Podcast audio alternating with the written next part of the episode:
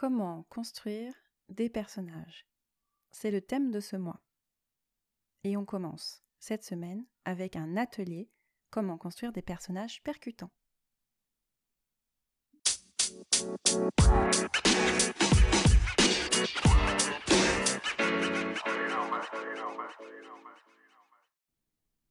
Bonjour et bienvenue dans le podcast Passage des histoires, un podcast sur l'artisanat des mots. Dans ce podcast, je vous livre mes conseils, des ateliers, des exercices, mais aussi des lectures et enfin des entretiens avec des auteurs francophones pour parler de création, de créativité, d'histoire et de comment écrire des romans ou des histoires courtes. J'ai toujours beaucoup lu et écrit depuis toute petite, mais j'ai renoué avec l'écriture en 2014 et depuis j'ai publié trois romans, dont le dernier, les sirènes du métro vient de sortir et est disponible, comme les autres, sur euh, Amazon et Kobo. Je vous mets tous les liens en description. J'ai également participé et animé de nombreux ateliers d'écriture créative et je vous livre dans ce podcast ce que j'ai appris au cours des années.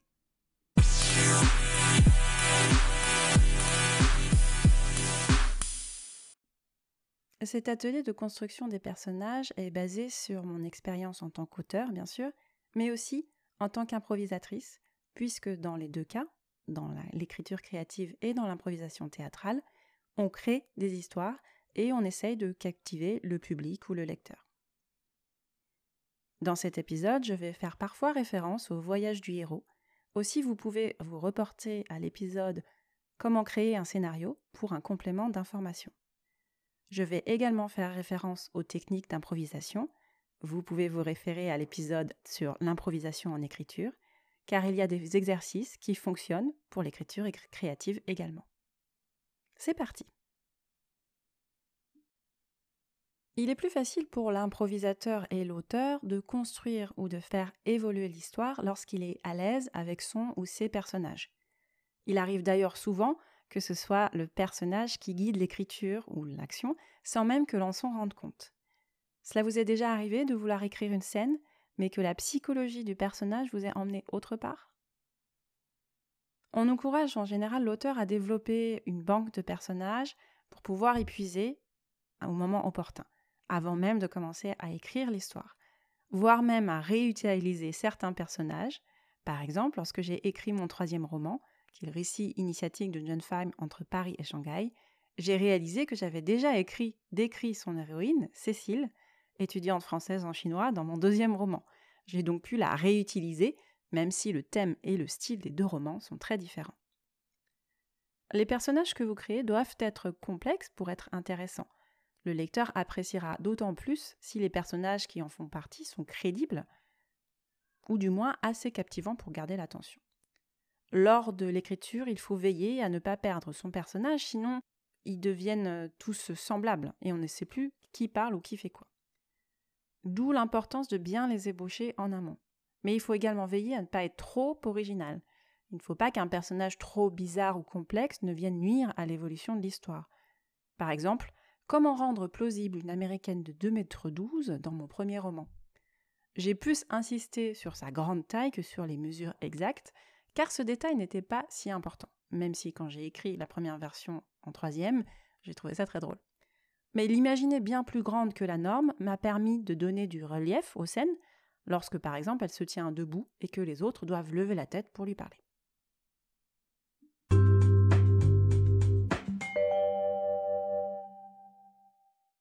Première partie, comment imaginer des personnages uniques? Pour bâtir des personnages riches et complexes, l'auteur doit considérer cinq éléments.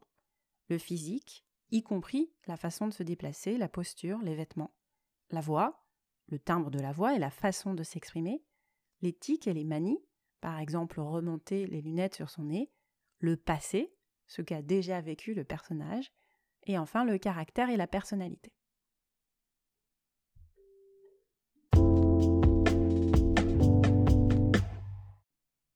Petit a, le physique. On pense souvent à décrire le personnage, et c'est déjà un bon début. Pour m'aider pour mes romans, je tâche de trouver par exemple des photos sur Internet de gens qui ressemblent aux personnages que j'imagine. Souvent, je passe par le nom que je leur ai choisi. Alors ça, c'est génial parce que le nom va vraiment euh, donner euh, plein de, choses sur le personnage, mais aussi visuellement, quand vous faites une recherche, vous trouvez toujours des personnes au nom.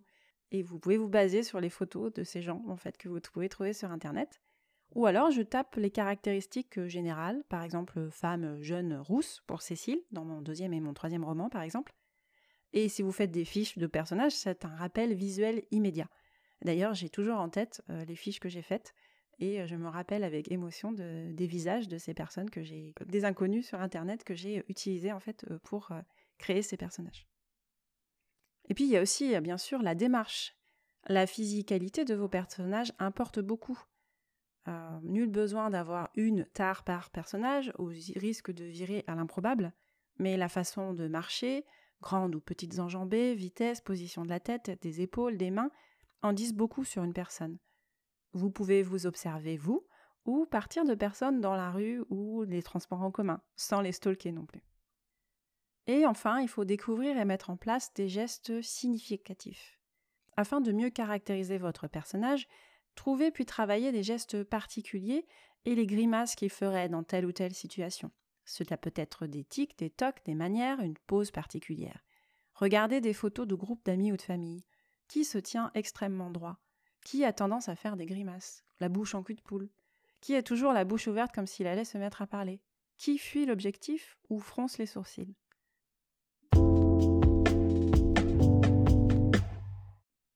La personnalité.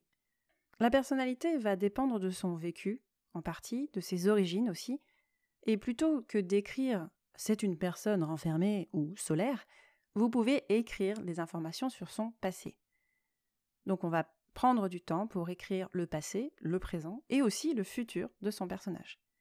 Votre personnage se définira par son histoire, ce qu'il a vécu, son enfance, son adolescence et des moments cruciaux de son passé. N'hésitez pas à lui inventer des souvenirs très précis, plutôt révélateurs, plutôt que de broder sur euh, les circonstances et euh, les effets. On n'a pas forcément conscience, nous, en tant que personne, que tel événement de notre vie a fait que nous sommes comme ça à moins que vous soyez passé par de la psychanalyse. Ce qui peut être le cas pour un de vos personnages, et à ce moment-là, allez-y.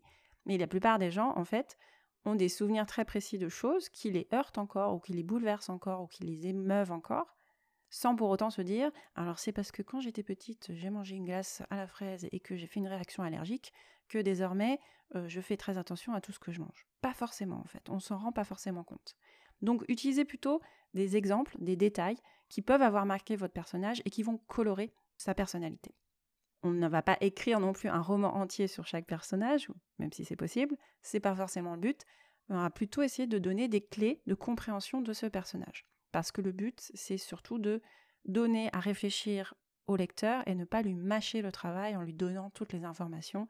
C'était une personne très renfermée, on peut le voir par, son apparence, par sa façon de se comporter, mais aussi on peut l'expliquer par son passé. Il faut aussi penser à détailler un peu les événements euh, bienfaiteurs ou traumatiques qu'il peut vivre aujourd'hui, donc dans l'histoire qui va se passer, et les événements qui l'attendent. Et ça, c'est très important de les écrire, car ils doivent être facilement accessibles à votre mémoire pour euh, le moment où vous allez détailler l'histoire en fait. Si vous n'avez pas d'idée de ce qui va leur arriver, c'est un peu plus compliqué de construire l'histoire aussi et de, gérer en fait les, les différentes relations euh, et réactions qu'il peut avoir par la suite.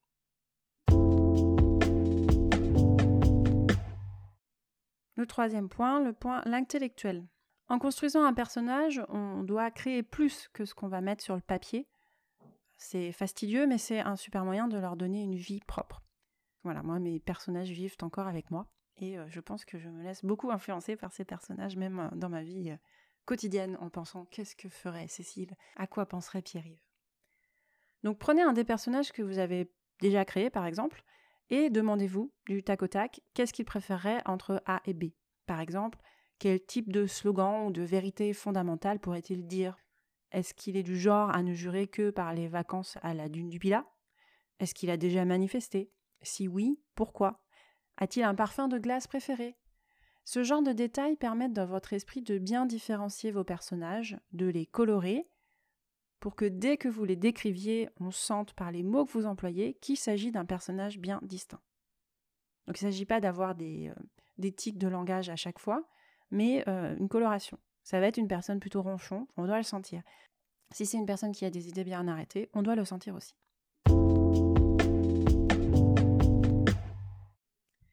Et pour cela aussi, on va devoir définir les objectifs de son personnage. Les objectifs de vie, mais les objectifs aussi dans l'histoire que l'on raconte.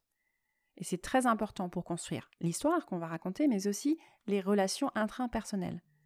Comme je l'ai déjà évoqué dans le voyage du héros, donc vous pouvez vous retourner à l'épisode concernant euh, la création d'un scénario, il faut savoir quels sont les différents objectifs.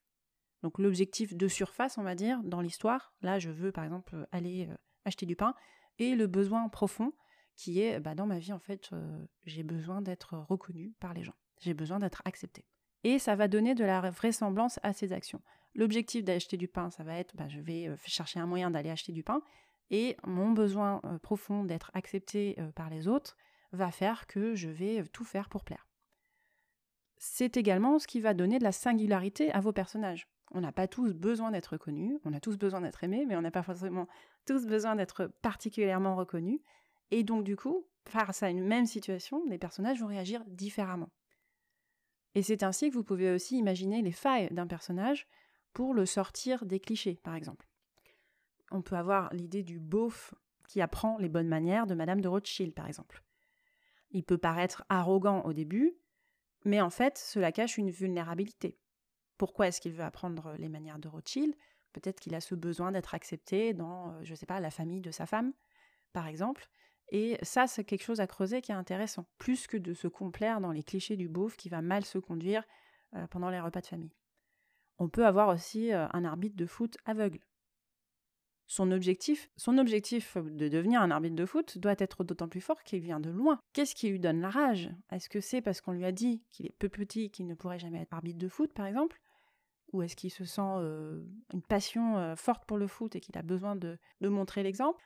Il sera plus convaincant si ses besoins et objectifs sont forts. C'est surtout important si le but est très éloigné de son point de départ.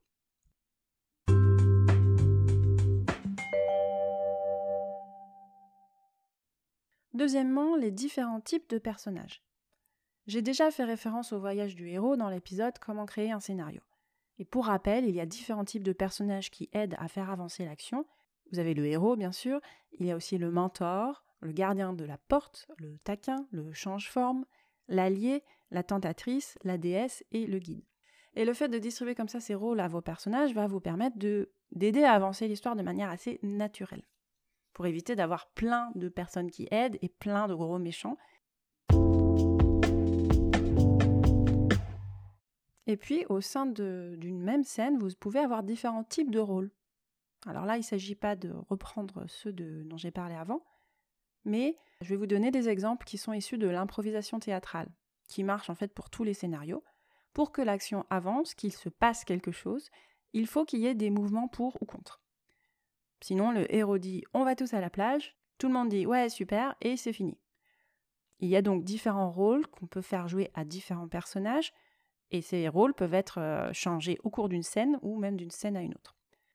L'idée c'est que ces rôles soient utiles pour faire avancer l'histoire. Comme en improvisation, on évite les discussions stériles du style non, oui, non, oui. Les marchandages, je veux bien, mais tu dois faire ça pour moi, oui, mais d'accord, mais dans ce cas-là, tu fais ça pour moi. On va éviter de faire durer longtemps le, suspense ou de répéter euh, des, scènes ou des interactions entre les personnages qui restent les mêmes. C'est-à-dire, euh, enfin, je veux faire quelque chose, euh, personnage B me pose un problème. J'arrive à résoudre le problème, personnage B me redonne un problème. Il faut qu'il y ait un peu de variété en fait dans ces interactions pour que ce soit pas toujours le même genre d'interaction entre les, les différents personnages. Et donc pour avoir une scène qui va quelque part, il faut bien sûr un leader, un meneur, qui dans cette scène va guider l'action. Ça peut être le premier personnage que l'on voit, que l'on lit, mais il peut ensuite euh, s'effacer et laisser sa place à d'autres. Par exemple, notre héros qui veut aller à la plage. Deuxièmement, on va avoir peut-être un suiveur, un second rôle, celui ou ceux qui soulignent le premier rôle et l'aident dans son aventure. Donc là, ça peut être son ami qui lui explique que ça tombe bien parce qu'elle avait besoin de se relaxer après avoir travaillé toute la semaine. Troisièmement, vous pouvez avoir un puncher quelqu'un qui relance l'histoire avec un événement particulier. Il arrive souvent euh, très vite. Ça peut être un des colocs qui vient leur annoncer qu'il y a un, attroupement autour de leur voiture. Donc c'est quelqu'un qui annonce quelque chose qui se passe. Et en quatrièmement, euh, à un moment donné, il faut quand même qu'il y ait un opposant, un trouble, celui qui vient apporter un problème qu'il va falloir résoudre. Cela peut être le chauffeur de camion qui vient de percuter leur voiture, qui fait que nos héros doivent dire au revoir momentanément à la plage. Et enfin, vous pouvez avoir des figurants, des éléments de décor, qui sont très enrichissants mais non indispensables. Et cela peut être une passante qui dit avoir vu le chauffeur rentrer exprès dans la voiture du héros, un policier qui ne prend pas tout cela au sérieux, un passant à vélo qui donne une idée. Tous ces personnages colorent et amènent l'action un peu plus loin. S'il n'y avait que le héros, il n'y aurait pas de dialogue. À moins que, comme moi, il se parle tout seul, il aurait pris ses clés et serait juste allé à la plage. C'est bien plus simple et satisfaisant pour lui, mais si l'histoire s'arrête là, c'est un peu plat. Il faut quand même être Hemingway pour parvenir à faire pêcher un homme seul pendant la durée de tout un livre, sauf si on compte le poisson comme un opposant et de taille.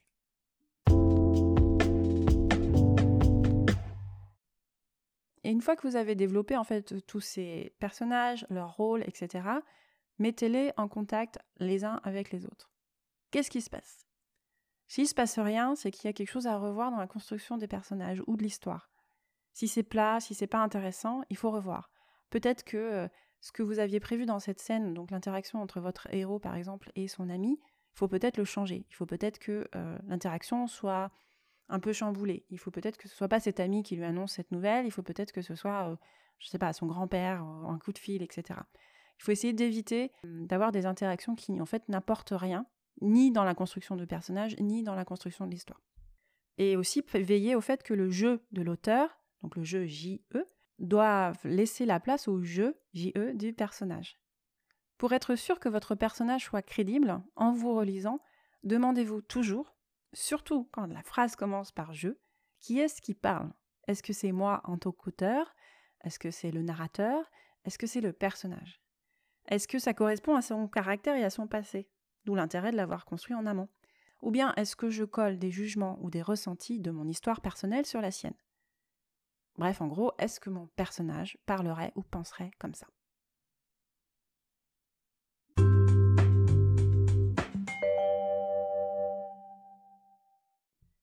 Troisième partie, concrètement, comment on fait? Je vous propose plusieurs options qui sont tirées de ma façon de faire. Donc bien sûr, il y en a beaucoup d'autres, mais euh, voici quelques exemples. Premièrement, quelque chose qui marche toujours, qui est un très bon début, c'est la fiche d'état civil. Donc vous remplissez les informations, nom, prénom, etc. Euh, taille. Donc vous avez une partie description du physique, une partie description du passé, une partie aussi vous pouvez rajouter des choses, euh, des, des éléments un peu particuliers par rapport à cette personne. C'est un très bon point de départ. C'est un peu fastidieux, mais je trouve que c'est nécessaire.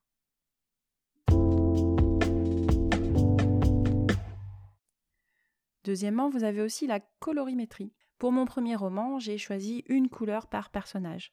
Et donc j'ai accolé à ces personnages et à cette couleur les qualités, les valeurs qu'on donne à ces couleurs. Exemple typique, blanc, pureté, rouge, feu, etc. Mais je suis allée vraiment chercher loin euh, pour avoir vraiment beaucoup d'informations autour de cette couleur pour donner une coloration justement au personnage. Donc ça, c'était très intéressant parce que ça permettait instantanément d'avoir quelque chose de très subtil, parce que bien sûr la personne blanche ne portait pas forcément du blanc, mais d'avoir des personnages bien distincts dans leurs réactions. D'ailleurs, si vous avez lu ce roman, Sois belle et tutoie, est-ce que vous saurez deviner quelle couleur j'ai choisi pour mes personnages?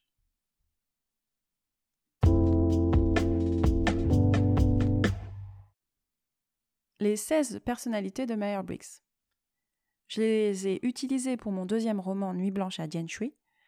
Il s'agit de classer différents types de personnalités en associant quatre grandes tendances si vous êtes plutôt introverti ou extraverti, plutôt factuel ou intuitif, etc. Et de ces personnalités découlent des comportements que j'ai ensuite appliqués à mes personnages. Un personnage introverti aura plutôt besoin de calme, un extraverti aura besoin d'aller vers les autres, etc.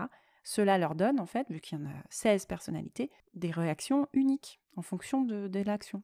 Et si vous avez lu le roman d'ailleurs, pouvez-vous dire quel est le type de personnalité des deux personnages principaux?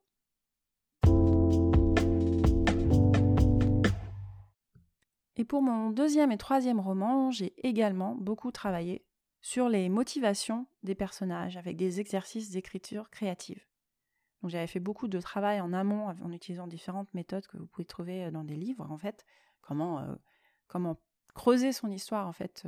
Pas uniquement créer les personnages, mais creuser les personnages par rapport à l'histoire qu'on veut raconter. Comment parlent-ils? Est-ce qu'ils ont un vocabulaire spécifique? Est-ce qu'ils vont avoir tendance à utiliser l'argot ou pas? Quelle est leur plus grande peur aussi? Leur secret inavoué?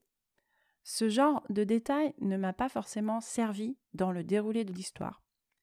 Mais il m'a beaucoup aidé pour leur donner une vie propre et une identité très spécifique. Et j'ai encore en mémoire certains de ces secrets que j'ai inventés de leur histoire, et qui fait que ces personnages, ils sont très clairs pour moi, en fait. Ça leur donne beaucoup plus de, profondeur, et c'est plus facile à écrire que euh, si j'avais juste écrit leur caractère. Il est timide, ça ne sert à rien si je ne sais pas comment ça se, comment il le vit. Il n'y a pas forcément de raison à la timidité. Par contre, il y a peut-être eu des événements dans, son enfance ou son adolescence ou sa vie d'adulte qui font que euh, ça a renforcé sa timidité ou au contraire il a réussi à s'en débarrasser. On connaît tous des gens qui sont euh, restés timides ou qui sont euh, devenus moins timides avec le temps. Sachant que la timidité n'est pas une tare, mais c'est un exemple. On peut être très expansif jeune et puis le devenir un peu moins parce qu'on nous a appris à, à nous taire. Voilà. Donc on peut avoir, grâce à ces, événements-là que j'ai construits en amont, une coloration du personnage qui fait que c'est très facile de les écrire parce qu'en fait, ils ont une vie propre. C'est comme des, gens que je connais en fait maintenant, euh, des amis, où je sais ce qu'ils vont faire.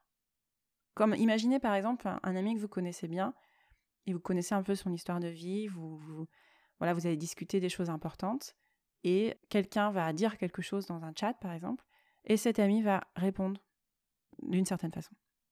Et vous vous dites, ah, ça, c'est du XXX tout craché. Parce que vous la connaissez bien, cette personne. Du coup, c'est facile. Et à l'inverse, si cette personne répond quelque chose euh, de totalement différent par rapport à son habitude, là, vous pouvez vous dire, hmm, qu'est-ce qui s'est passé? C'est bizarre. Donc en fait, on devient familier avec nos, personnages en utilisant ces méthodes de construction autour de leur vécu, autour de leurs besoins, leurs secrets, etc.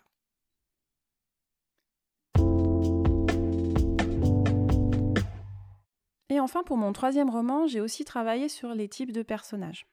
Donc dans ce roman, il y a beaucoup de personnages, beaucoup d'histoires rapportées aussi, et je voulais éviter une succession d'histoires sans lien entre elles.